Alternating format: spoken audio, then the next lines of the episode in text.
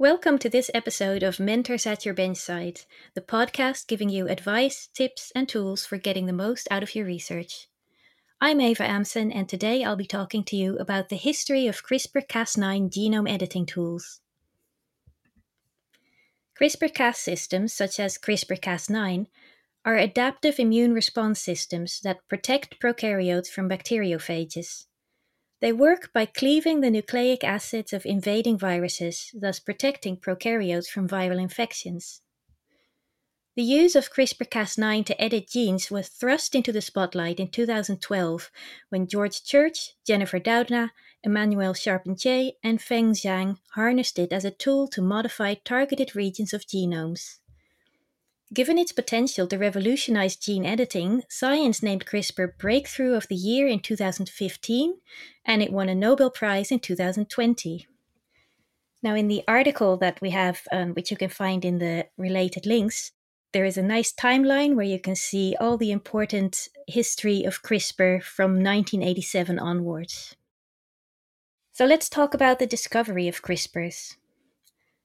Clustered, regularly interspaced short palindromic repeats, otherwise known as CRISPRs, are repeating DNA sequences in the genomes of prokaryotes such as bacteria and archaea. CRISPRs were first identified in E. coli in 1987 by a Japanese scientist, Yoshizumi Ishino, and his team, who accidentally cloned an unusual series of repeated sequences interspersed with spacer sequences while analyzing a gene responsible for the conversion of alkaline phosphatase. However, due to the lack of sufficient DNA sequence data, the function of these arrays remained a mystery.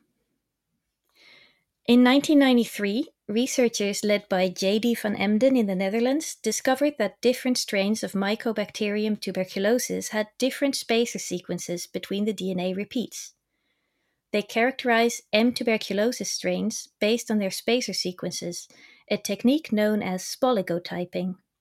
Subsequently, these sequences were identified in several other bacterial and archaeal genomes. Researchers Francisco Mojica and Ruud Jansen were the first to refer to them as CRISPRs.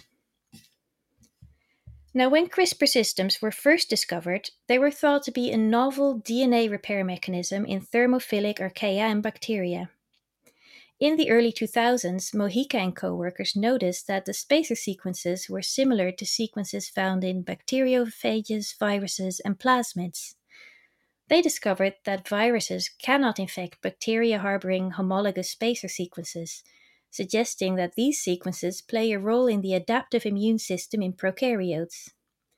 Briefly, when a virus infects a prokaryote, the spacer sequences in CRISPR arrays are transcribed to generate short CRISPR RNA, or crRNA, which guides the CRISPR associated sequence, or Cas protein, to cleave complementary DNA or RNA viral sequences, depending on the type of CRISPR Cas system.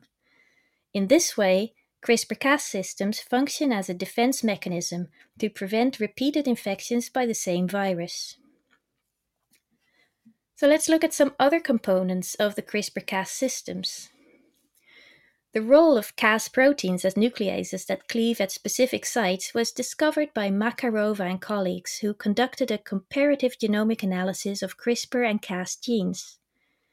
They predicted that the function of CRISPR Cas systems was similar to that of RNA interference, in which protein complexes silence genes by cleaving mRNA. While some Cas proteins cleave DNA, others cleave RNA. For example, Cas9 cleaves DNA, while Cas13 cleaves RNA. And in addition to Cas proteins, protospacer adjacent motifs, or PAMs, are essential components of CRISPR Cas systems. As the name suggests, PAMs are short 2 to 6 base pair sequences in the viral genome found adjacent to sequences targeted by Cas nucleases. Cas nucleases recognize PAMs and cannot cleave DNA unless a PAM is present.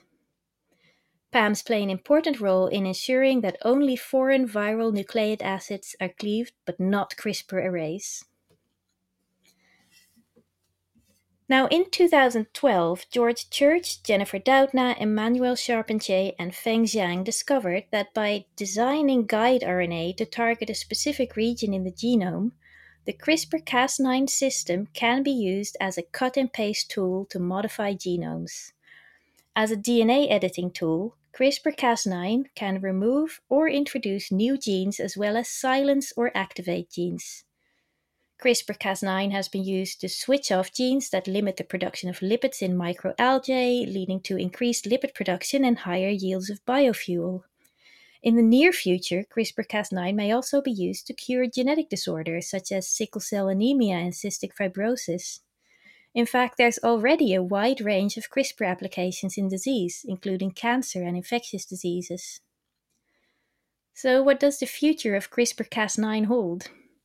Since the discovery of the CRISPR Cas9 gene editing system, researchers have modified the Cas9 nuclease to perform targeted epigenome editing. This modified Cas9, known as enzymatically dead Cas9 or dCas9, can be linked to one of several enzymes that change the epigenome, for example, DNA demethylases, methylases, or acetyltransferases. Like unmodified Cas9, dCas9 is directed to the targeted genomic region with a guide RNA.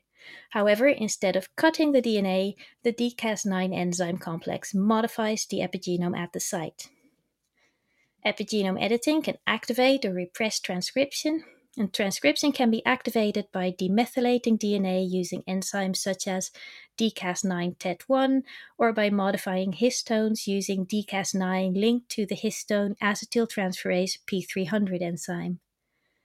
Conversely, transcription can be repressed by methylating DNA using DNA methyltransferase. Genes can also be silenced by linking dCas9 to enzymes that recruit co-repressor proteins. It's still early days for CRISPR-Cas9 technology, and as more applications are uncovered, the sky is the limit. So that's it for the history of CRISPR-Cas9. Check out the episode description for links to related articles and resources, and don't forget to subscribe to the podcast to get more help and advice from mentors at your benchside.